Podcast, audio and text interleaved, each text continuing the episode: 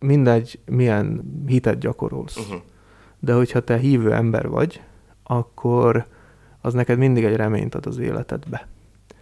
És mindig van mibe kapaszkodnod. És mindig, jó, most ilyen az élet, meg ez történik, de lesz jobb, mert a Isten megsegít.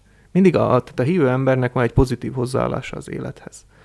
És azzal, hogy a Istent vakvagányra helyezed, ezt a pozitív hozzáállást próbálod, próbálják valahogy elnyomni. Mint és, a Porsche filmben. És, és igen, és ezzel, és ezzel egyfajta bizonytalanságot okoznak. És itt van, itt van a lényeg, hogyha bizonytalanság van, akkor a bizonytalanságból ká- nagyon gyorsan káoszba tudunk átmenni. És mind a bizonytalanság úgy a káosz egy olyan közeg, amiben ember nem szeret lenni, mert fél.